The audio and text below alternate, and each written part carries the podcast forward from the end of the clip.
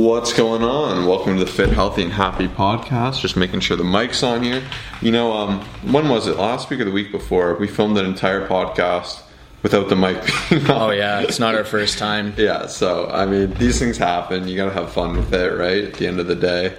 Uh, but we're good to go. Um, sorry we missed an episode on Monday last week. We just got a little busy. Uh, holidays came up, and I'm sure everyone was out and about, and hopefully they had a great time there. Anyways, but uh, today we're coming out with a great video of how to structure a workout. This is a question we get asked often, and even from people that don't ask us, this is something I know will help a ton of people because a lot of people kind of they start by going to the gym like a chicken with their head cut off, and they kind of just run around and do whatever machine. You know, I know so many people say, What are you hitting? Um, they'll say, Oh, pull, and I'll say, What routine? They'll say, Oh, I just do every machine till I can. So, so this is something I see very often as well. Lots of people jump into the gym with no direction and no plan of attack for actually seeing tangible, solid results. So, number one, you always want to start with a proper warm up. So, you can do a number of different things targeting the specific group that you're going to be working on. And there's so many different ways to target the warm up. Uh, did you want to add a little bit about warming up? I was just about to say, Hey, Kyle, what's the best warm up? But that's that's exactly it. So I mean, warm up. I know we've talked about this on the podcast before, and a warm up once again, just a quick little breakdown. It's going to be different for everyone, and effectively, what we're quite literally trying to do is warm up the muscle. And the way to warm up the muscle is to improve the blood supply to it, and you're going to do that through activity. So uh, a really good standard, simple, you know, classic warm up is just five minutes. Hop on a piece of cardio equipment. You're not trying to kill yourself here. We're not doing sprints, swinging for the fences. We're just getting moving. So, for instance, this could be a walk walk at you know two to three miles and everyone's ability and condition is different. You know some people's warm up might be like max speed for someone who's very overweight and unhealthy. So it's just for you you know you just want to kind of get breathing. We're not trying to break a sweat get into a crazy heart rate or anything like that. We're just trying to warm up get everything kind of loose and limber and moving. And what we want to avoid doing is static stretching. Static stretching essentially is going to really kind of limit the elasticity of that muscle and you want kind of a tighter muscle that will kind of snap quicker for performance if we're talking weightlifting. Um, and same with sprinting jogging anything like that. That's why we want to avoid that. Um, so the best thing you can do is a dynamic warm up. So dynamic means quick kind of movements. So a static stretch you could think of touching your toes holding it counting to 20 that's a static stretch and essentially that's going to extend those muscles and limit that elasticity. And stretch like reflex which will hinder your ability um, so what we want to do is do something alternate to that. So for instance, you could touch your toe and stand up a bunch of time. This would kind of warm up the lower back, the hamstrings. It's kind of a weird one. You might look a little odd doing it, but any kind of quick movement, swinging the arms, kicking the legs, anything like that will be a great benefit to you. Um, and then past that, first and foremost, the one that people seem to overlook is if I'm benching first or any movement you're going into first, and this will kind of tie into our next one, which very often should be a compound.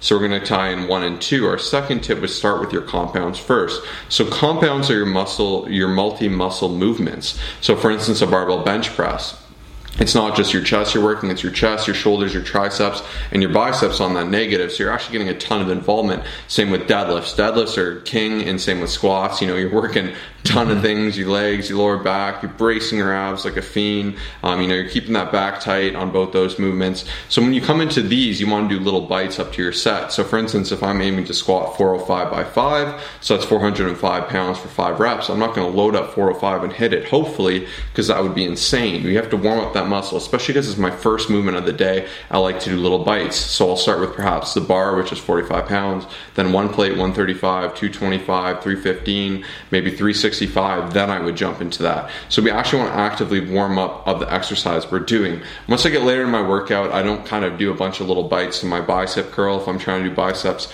40 by 8. At the end of my workout, I wouldn't do 10s, 20s, 30s. I just jump into that 40 because that's more of a isometric single um, muscle movement mm-hmm. um, as comparison to a heavy compound, right? There we're just mainly looking to target that bicep. Yes, of course, you know, you're going to have a little forearm involvement in there and everything, but for the most part, we're in that one small muscle group. But for these major muscle groups, after I've done that little warm up of movement, you know, walking, and this could be walking to the gym, walking in the gym, you don't need to overthink it. We're kicking our legs, we're just feeling good and limber. Um, then you're going to slowly do those little bites up to your compounds. Absolutely. Great advice there. I'd say big, massive mistake most beginners make is just jumping into the gym without doing any type of warm up. So for me personally, I try to focus on exactly what I'll be working on. So if I'm hitting some heavy squats, I like to focus on uh, opening up the hips and doing some hip circle movements and using a booty band and doing some leg kicks and all that stuff. And um, you know, it, my hips really won't like it if I just start jumping right into some heavy squats without doing any of those dynamic movements.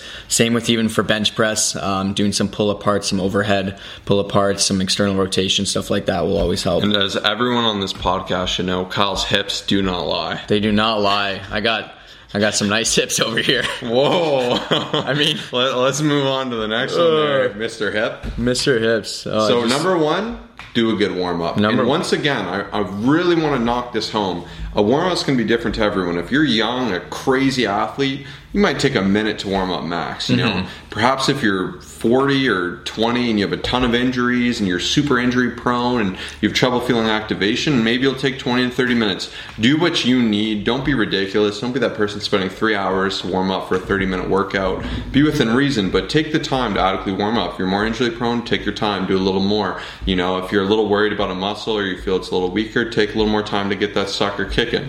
And, uh, you know, we want to avoid injuries here. yeah, that's it. The warm up should prepare you for the movements you're about to do. That's it. Simple. And you know what? Before I go into number three, I'm going to backtrack even more to point five. It's a little jumbly, but it's true. Before you even warm up your body, you need to warm up your mind. Without sounding super hippie, you need to get in the zone. You got to get mentally warmed up. And what that can mean is understand you're going to the gym.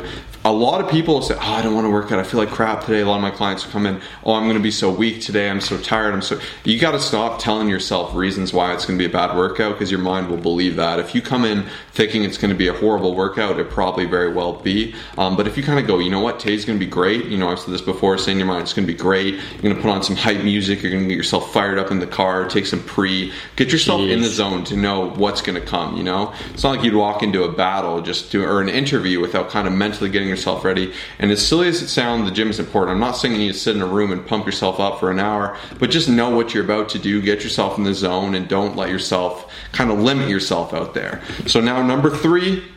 Anything to add with that? No, I had some testing week this past week, and the entire 30 minutes to an hour before the workout, I was just envisioning the lift, focused on exactly what I was going to do. And Talk about that in powerlifting too, because I, I think that's so valuable. I, I stand by that. yeah, so this is obviously creating a good routine, and this is point five, like we said, but it's just so important. Like uh, if you- Visualization. visualization. So that's number one. Before you even jump into the gym, you got to really, really focus, especially if you're trying to hit PRs. Like, um, it's just so important that you're not constantly thinking about how hard the weight's going to be, how heavy the weight's going to be. You're just envisioning yourself doing it, and it's crazy how it works because if, if you doubt yourself at all and you don't get mentally prepared, you're not going to be able to do it. I mean, to add on to that, every client I have for powerlifting, I say, before you do it, like let's say I'm to squat 600, I need to actually, in my mind, envision myself walking up, grabbing that bar, 600's on it, I'm squatting down, and I'm hitting it.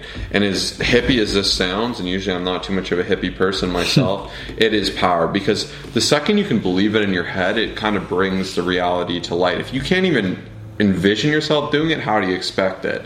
You know what I mean? So when I used to skateboard, I know for a fact any trick I couldn't actually see myself doing in my head, I would never learn it. It was way too hard. But when it started to make sense in my head, I could kind of piece it together for real life. And I mean, there's studies on this. It's actually very powerful. It's not some nonsense. You know, it's the mm-hmm. power of self belief. And you know, actually, when you think it's achievable, it takes off that edge and it kind of gets you in the zone. So I, I love that. So number three, volume. Sorry, we're getting excited all over the place here, but that's the fun of the podcast. You know, YouTube's super structured and rigid, but here you know you can hear us ramble and give some cool points. So number three is understand total volume.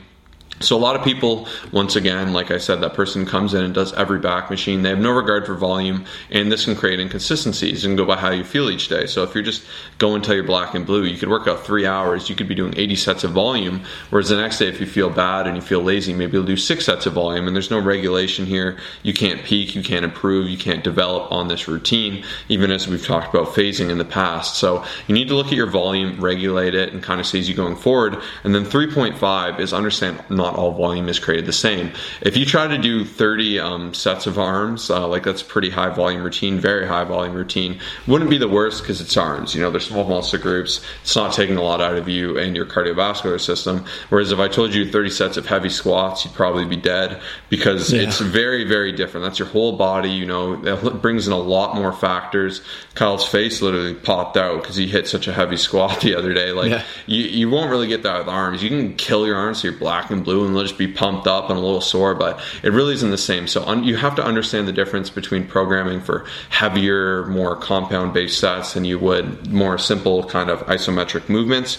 Um, I know this is a little advanced, so once again, we've said it before, but we don't say it enough. If you listen to this podcast and you're committed to getting yourself better, do yourself the biggest favor. Go ahead to our website, www.colossusfitness.com, um, and just kind of scroll down, peek around there, and see what we've done for other people to transform their lives, to become in better shape, to lose weight, to gain muscle. Just everything you can imagine, we've helped someone with that before, and we have a ton of experience. And don't think your case is any different. I guarantee you we can help you. So definitely head over there. We'd love, love, love to help out more people. We have some spots available, especially going to summer. And, you know, take the guesswork out of it. Have us do everything for you. Let us kind of take you in our hands, mold you to success. And that's going to go the best way. And you don't have to do all this guesswork of, is this the right volume? Am I doing this wrong? It'll, it'll save you a Absolutely. lot of time. What's number four? Number four kind of ties into what we were just talking about, but overtraining is bad, if not worse um, than under training. So I'm going to use the typical bro for example. It's Monday, it's International Chest Day,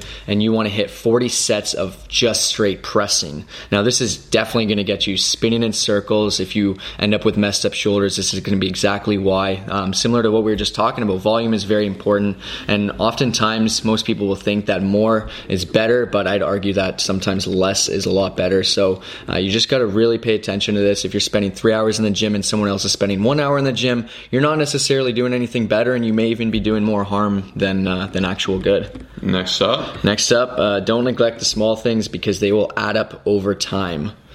So a lot of times, like I was just saying, uh, people are just so focused on pressing, but half the guys out there won't do any pulling movements. And over time, when you do have messed up shoulders and you just have a lot of, I guess, restrictions and, and injuries occurring, it's because you're not focused on those small things like those little muscles uh, in your shoulders that actually need to be worked, some rotator cuff work. You're not doing the simple five to 10 minute warm up that you should be doing. So you've got to make sure that you're focusing on those smaller muscle groups and just even weaknesses like within your posture. Like just because you know um, you have poor posture, you don't have to just keep nailing chest and shoulders every day. Like actually take time to focus on something that you're missing out on, and uh, even like weak core. There's just so many different things that need to be in place for a proper training routine that we can absolutely help you out with. So yeah, that's all five for today. Um, that was a lot of fun, and I think this should really help people get a top-down approach of how to approach their workouts and get things done. Thank you so much for tuning in. We will see you. Monday for Mailbox Monday as usual. Peace.